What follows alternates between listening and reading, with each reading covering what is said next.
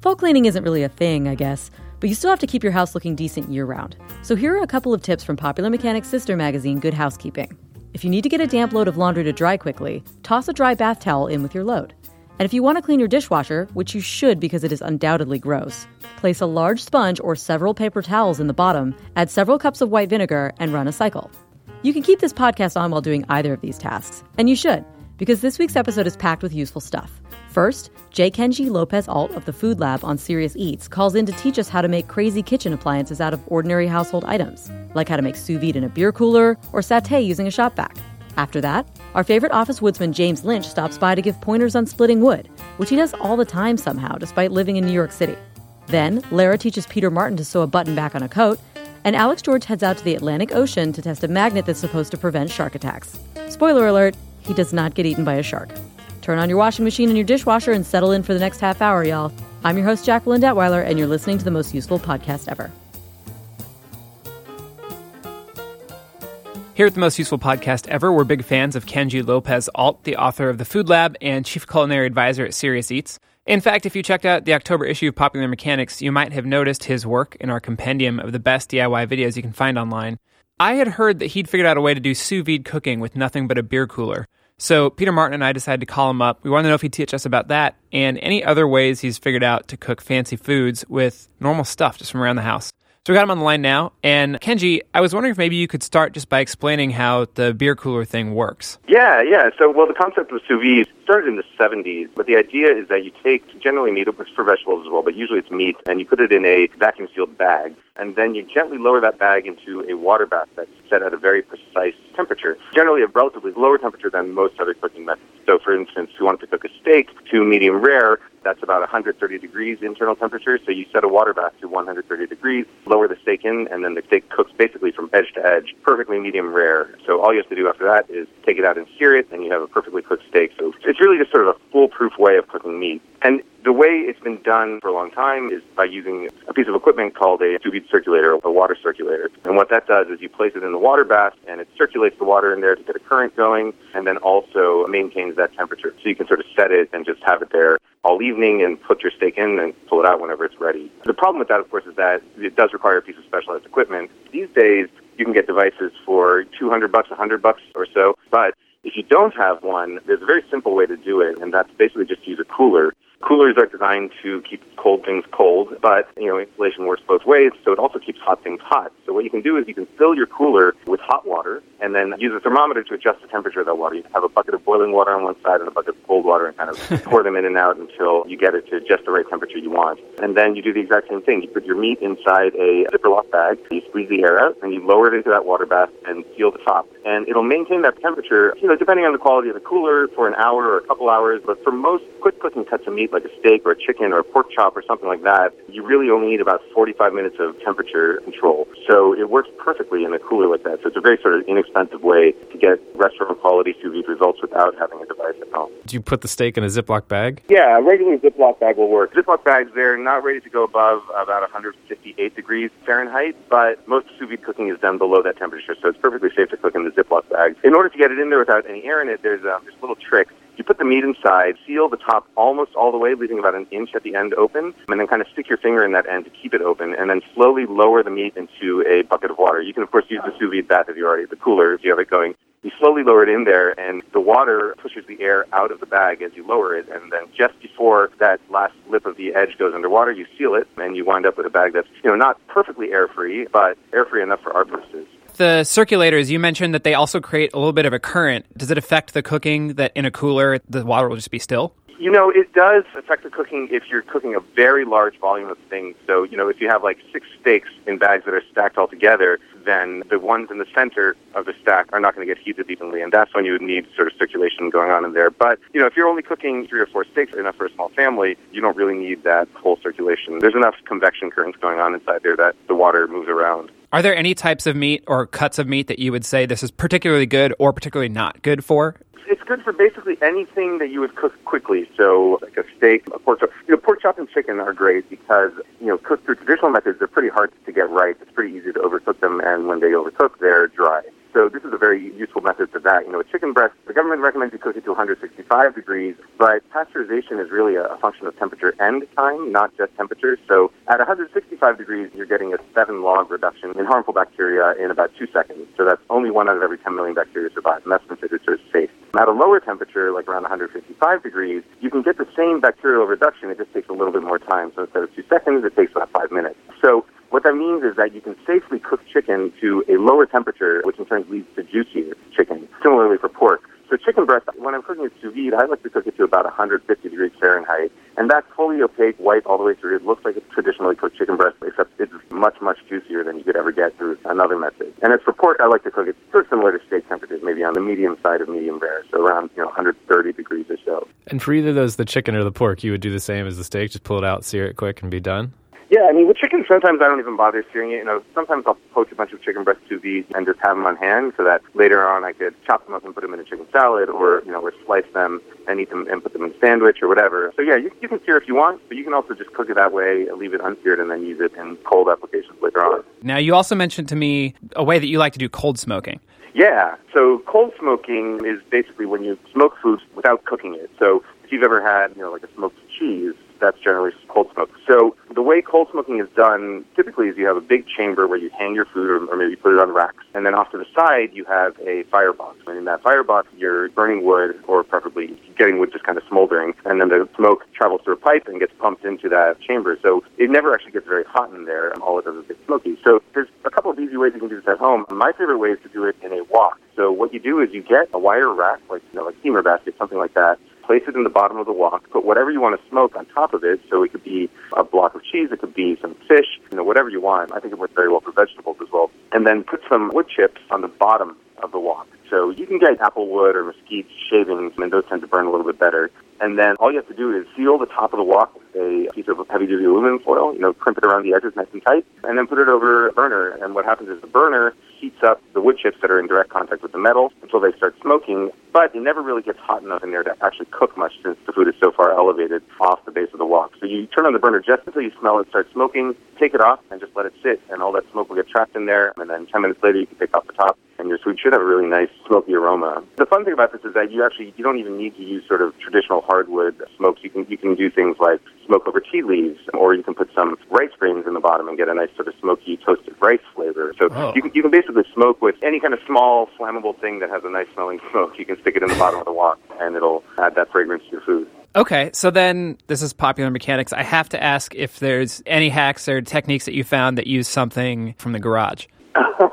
So the blowing function on your shop vac, you can use it in a number of ways to help you with your outdoor cooking. Um, if you're using live fire, it blows out air, so it's actually a really good sort of bellows. Chris, if you've ever been to Southeast Asia and seen people cooking satay or other sort of grilled meats on the street, what you'll see them do is they have their coals underneath, they have the food very close to it, and then they're basically constantly fanning. I and mean, the idea there is twofold. First, it's obviously the air feeds the flame, so they burn hotter. And the other thing that it does is the stuff that's dripping off the meat, as it drips onto the coals, it burns. It's generally fat and sugar and things like that. And so that burns, and it can leave a sort of acid smoke deposit on the meat. So you don't want that smoke to come in contact with the meat. So fanning actually also blows away that sooty, burning, singeing fat. It helps the meat cook hotter and also cleaner. Um, you get a much better flavor that way. So without having to go through all the elbow grease of waving a fan at your fire, what you can do is you can build a fire like in your charcoal grill, uh, like your Weber kettle, whatever it is. Build up your fire, put your grates in place, put your food on top, and then just blow on the coals with the shop vac. It'll take care of all that. Burns nice and hot and burns nice and clean that way.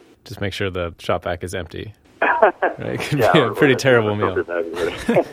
Awesome. Well, thanks so much for being on here. Yeah, that was great. Thanks, Kenji. We really appreciate you taking the time to hop on with us. yeah, no problem. So check out Kenji's book, The Food Lab. I actually have a copy. It's fantastic. And uh, go to Serious Eats.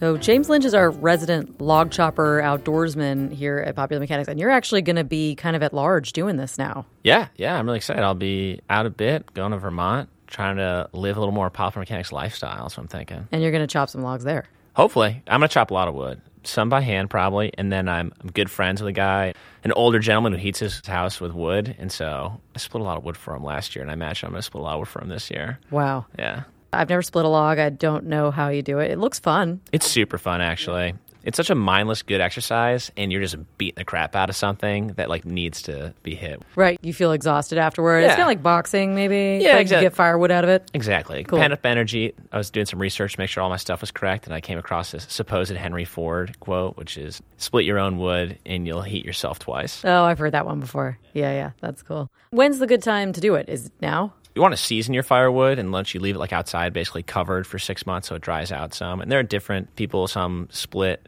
before they season, some split after. And what made the most sense to me, someone's like, I split green wood and then I only have to stack it once. Because if you're stacking unsplit wood and you split it, then you have to stack it again. Right. Sounds like good reasoning. the good people at Stihl put out a little guide, and they recommend splitting wood when it's cold outside, and that it splits easier when it's cold outside. Okay. So I mean, it's cold, fall, but also like if you need it, probably split wood then. Probably do it.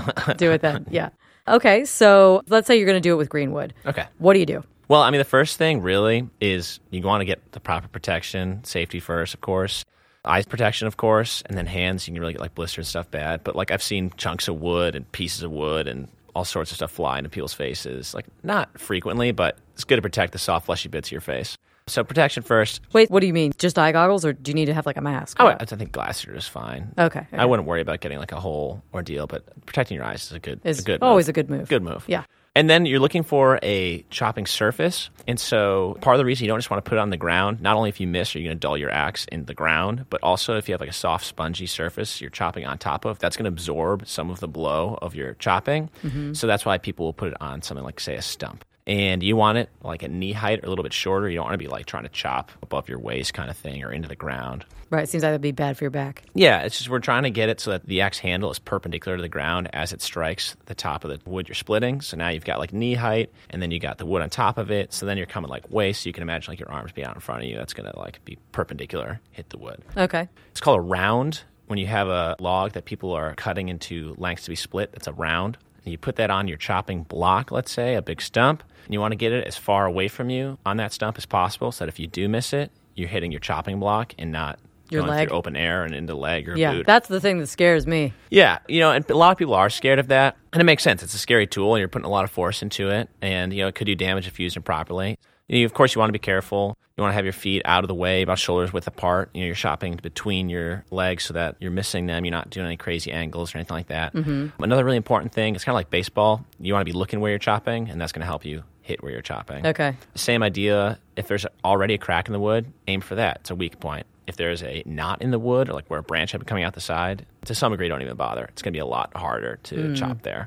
So look at that. So you've got your wood set up on the far side. You've got your place selected. You're eyeballing it. You're holding your axe kind of across your body with your dominant hand towards the axe head Okay. and that palm is going to be up, and your other hand's going to be down at the base of the handle, down. And then you're going to swing it up over your shoulders. And as you start coming up, your hand's probably going to move down a bit from the top of the axe head, maybe like three quarters of the way down, so you can get that full rotation. And then you're bringing your hands together as you bring the axe over the top of your head, down onto the log. Okay. We're both doing this right now. You can't see Oh, this, yeah. listeners, but we're, we're both sitting here swinging imaginary axes.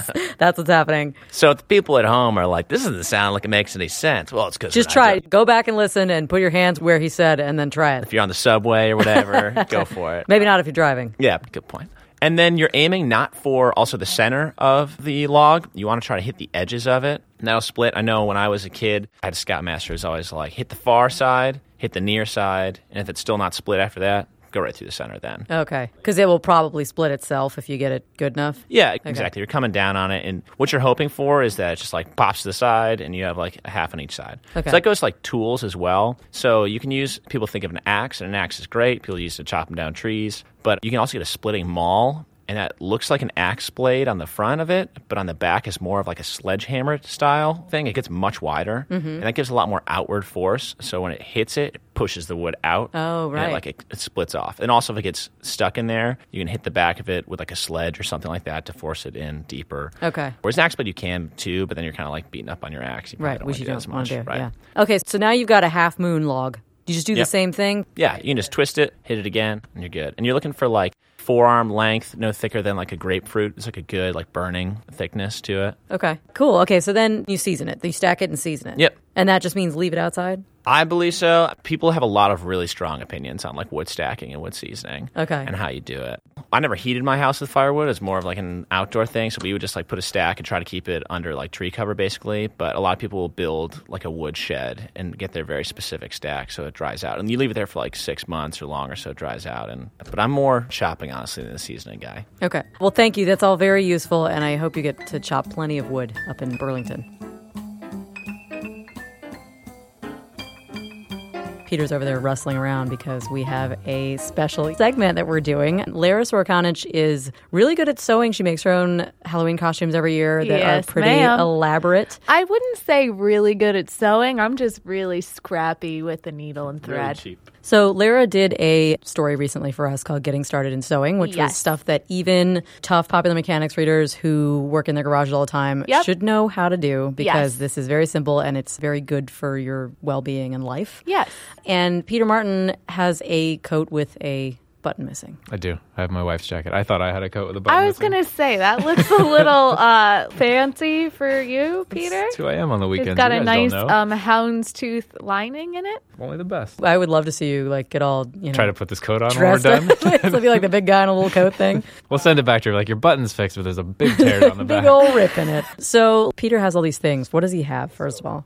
Your first instruction for basic sewing skills is to just go to like a drugstore or a grocery store. I think Peter went to CVS and picked up a emergency sewing kit, which comes with a couple needles, a couple different colors of thread, a measure? little a, t- a little tape measure. That's a little advanced. That but- is advanced. And a thing that apparently you guys both knew what Um, Yes. it was that I thought was a grandmother's brooch. A weird little foil wiry thing that is a needle threader And not a grandma's brooch. and not It a could be grandma's both. brooch. Nobody- Although you it could, does you look could turn it into a grandmotherly. brooch if you had enough sewing skills and a glue gun. All right, so I have this jacket. The bottom button is missing. Just like a rule of thumb for sewing buttons back onto things, I would say the amount of thread you need is take an arm's length of thread because what you're going to do is you're going to double up your needle. So it's going to be half as much as your arm's length is Okay. what you're going to be using. So So, I measured out my one arm's length. yep.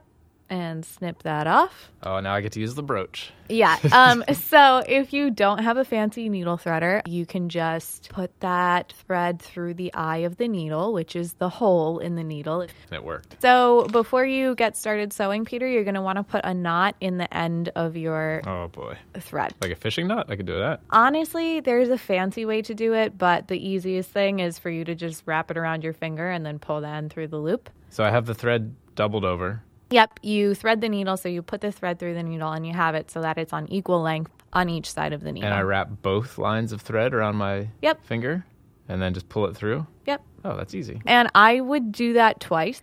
Basically, all it's going to do is prevent you from pulling your thread all the way through the hole that you're creating with the needle and therefore having nothing sewn. I got my knot. Okay, you got your knot. 20 Lara approved 25 minutes later. 25 minutes later.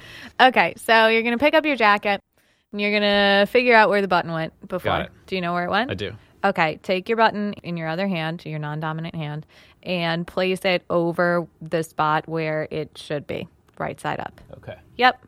Now you're just going to take your needle, you're going to pick a hole on there, and you're going to take your needle from the inside of the jacket Okay. to the outside. Pushing out through. Yep. And get it through one of those holes. This is harder than I thought. Got it. Okay, and then pull that thread all the way through. Oh, and it caught on my knot. Hey. First sign of There you go. success. Congrats. All right.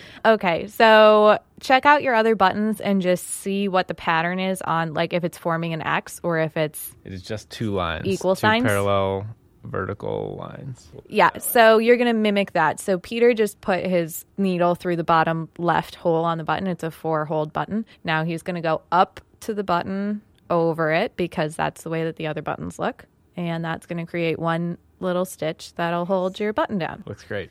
Just keep an eye on your button. Make sure you're not pulling your thread so tightly that it's like flush have no against the yeah, Yeah. It needs a little slack because obviously in order to wiggle To that button through through, button the hole. hole. Yeah, so just be Okay. conscious of that. Some people will take like another needle and put it underneath to hold it there, but I just think it's You think I'm easier ready? if you just, just eyeball it. Yeah. I think you can handle it. Yeah. Okay, think so, now you're just going to repeat those two steps. So I don't go to the other side and start doing that. I No, do a few loops you're gonna do that side. side first. It's really hard to guess where a buttonhole is. Yeah, you'll get used From to underneath. it. That also, easier. if you look where you went before and you just Oh. go, if you just see where your last needle point trade. went, there you go. And you're going to repeat that, I would say probably like five or six times. Am I trying to cut back in to have an angle back in towards where the thread is coming? For when I do loop around this thread at the end, it's not super yeah, wide apart. that's the probably a good idea. I actually only ever do buttons in X's, so I do too. Yeah. weird. It I is feel like it's safer somehow. It feels Yes. like maybe this button will never come off because I make it's X's like all all the time. knotted up on there or whatever. Yeah. Um. So I don't think I've ever even this seen an equal sign. Maybe that's why the button came off. Yeah, that's true. The other buttons on there are looking a bit. uh Yeah, the one right above this one. It's like hanging on by a thread. do a preemptive strike. On Literally. the Yeah. buttons. All right, so now go over. I'm on the bottom side, so I'm going to go back up through the other side now. Yep. So Peter has completed his relay around the first set of holes. and now he's going to do the same thing on the other set It of is holes. kind of like a relay. It is. So I've done four or five passes on both sides. Yep. Have my equal sign. I came back down through the bottom of the button. Okay. So you're going to push the needle through the fabric back up toward the button, but don't bring it through the button. You're going to bring it out. Yep.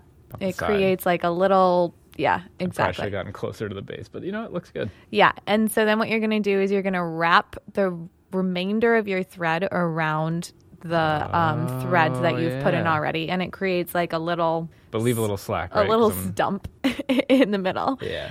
Once you've got it wrapped around multiple times, you're just going to take your needle and stab it through that little Oh, trunk, trunk that you've created. Yeah. And you're just going to stab that little stump like two or three times. Once you've passed that needle through your little stumpy like three or four times, uh, you can cut it and your button is all attached. Needle And you're all done. I should probably cut all this extra. Yeah, my your knot on the little, yep, the end of your knot you should probably cut. And look at that. right, Lara, you want to judge? You want to Yeah. try to put it in the buttonhole? it's the real test if this thing It's can a- actually, actually, button. it's not that bad. Oh, It's got that stump to Sort of put a it no- I don't know. The other one is again, as we said, Well, hanging now- on by a thread. now that I'm But good, maybe I'll, that's what I'll do the rest of today. Don't you feel empowered now that I you know how to do this? Oh, that works perfectly. You did a pretty good. beautiful job, Peter. Thank you. Actually, it's not too tight at all. There you Got go. just right. this. You get an A. A plus. All right, I'm into it.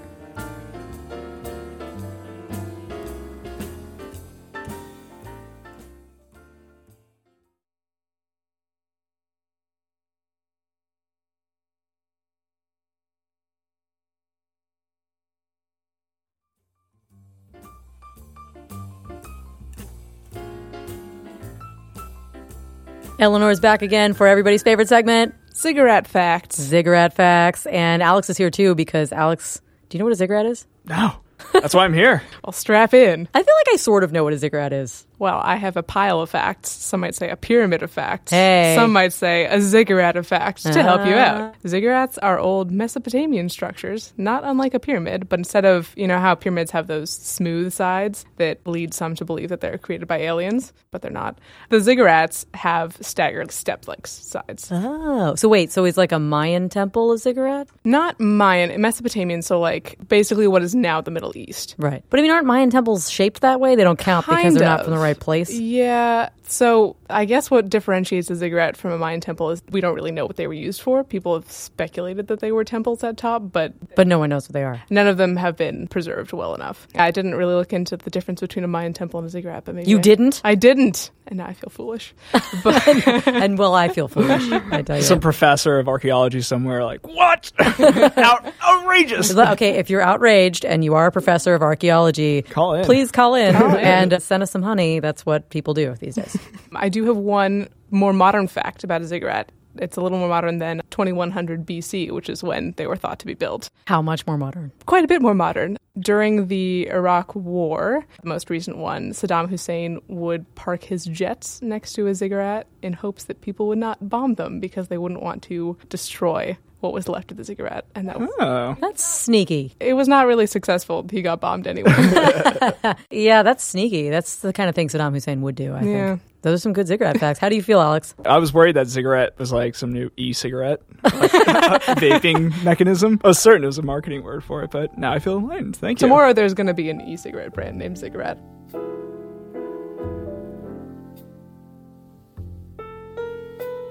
There's a new segment in our magazine this month. It's called Roy Rates Instruction Manuals. Do you like instruction manuals or you, you don't? I'm an instruction manuals kind of a guy. I could see that. Yeah, you need instruction manuals. Say you got something that's fallen apart. Is it worth looking at the instruction manual or are some just so bad that Ah, yeah. Well, actually, that's the nub of it right there, Jackie. You know, instruction manuals have a poor reputation because they're often not well written. But we found, you know, with some research and digging through oh, a wide variety of manuals, we found some pretty good manuals out there, actually. is there one category that tends to have really great instruction manuals? I can't say that I surveyed these varying industries widely enough. I can tell you that plumbing products, generally, like the ones you get at a home center, tend to be pretty bad. I could see that. They probably figure you know what you're doing if you're buying it. Yeah, I mean, well, most plumbing parts are installed by plumbers that know what they're doing. But I had an incident recently where a little plumbing part,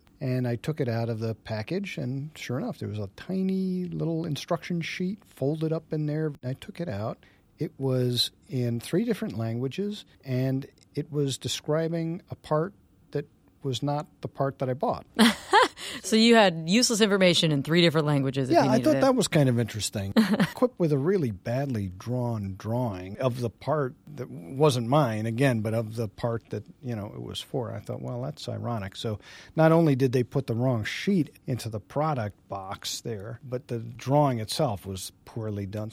Now, we looked around and we happened to find some actually very good instruction manual. The company that owns the American brand Browning, they have a, a shotgun that they've produced for, you know, I don't know, a century. The Browning A5. The instruction manual was outstanding. It was like a textbook on how to do an instruction manual. Well, it better be for a shotgun.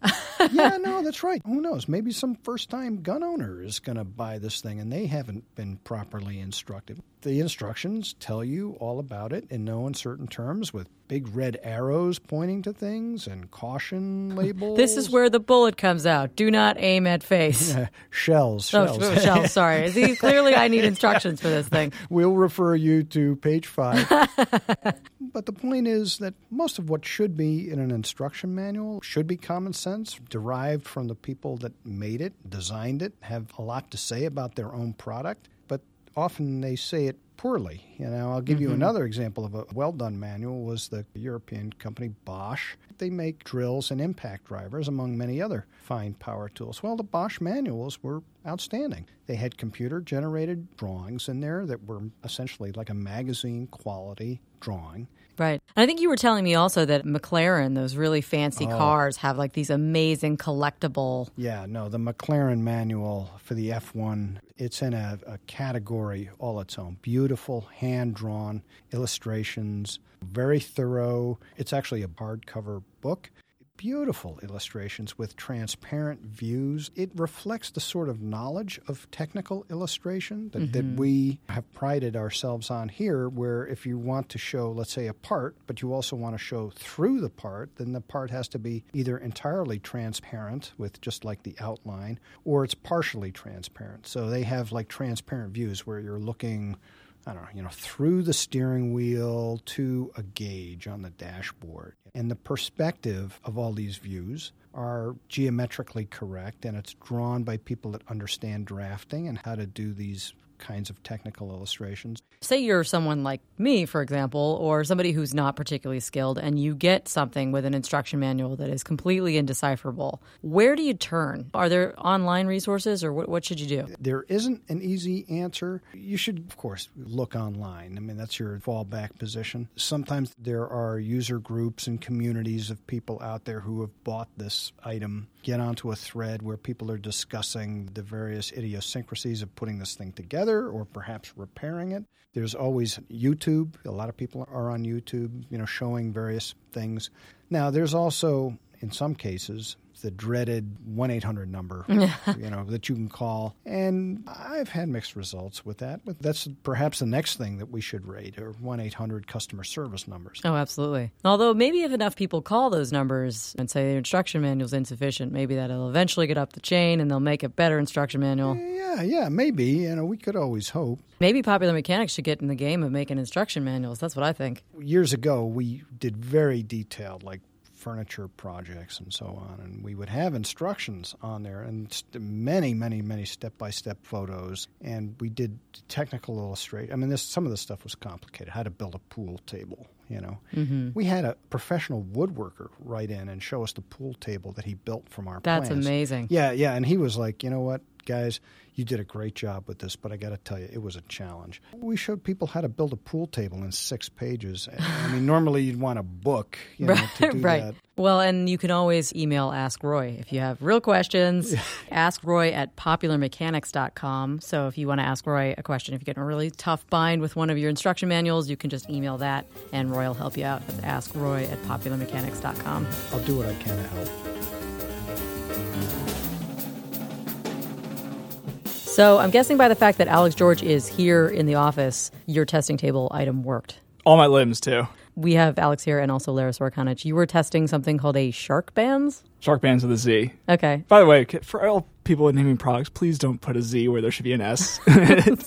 Juicy J name it. or something. Sharkbanz. So shark and then B A N Z. And so the basic idea is it's the leash that connects your ankle to your surfboard. So if you wipe out or something like that, you don't have to go swimming after your board. It feels pretty heavy. And what you do is you wear it in the water, and it's this heavy enough magnet that it interrupts the shark's electrical sensing, basically the way it senses for where it is in the water and how it uh, finds prey and all that. They don't explain too much about exactly how it works because it's all patented stuff. But you see these videos where they'll chum water and then they'll have this band in the middle of it, and then the sharks will kind of dissipate. I think the analogy they use is like uh, if someone shined a flashlight right in your face, you would be like, ah, and Oh, kind of go in the opposite direction. From a usage standpoint, it's pretty heavy. It feels like you're wearing like little gram weights like you'd use in science class or something like that. It's a little bit more annoying than just a typical one. Uh, than a like typical- a typical leash. a typical that leash. you would just wear, and it's just a piece of fabric and Velcro that holds it on right there. So you definitely notice it. The relationship with sharks when you're in the water is kind of the saying is sharks are there whether they're there or not. Like it's always in the back of your head, or Uh-huh. like somehow they're kind of always Oh, there. yeah.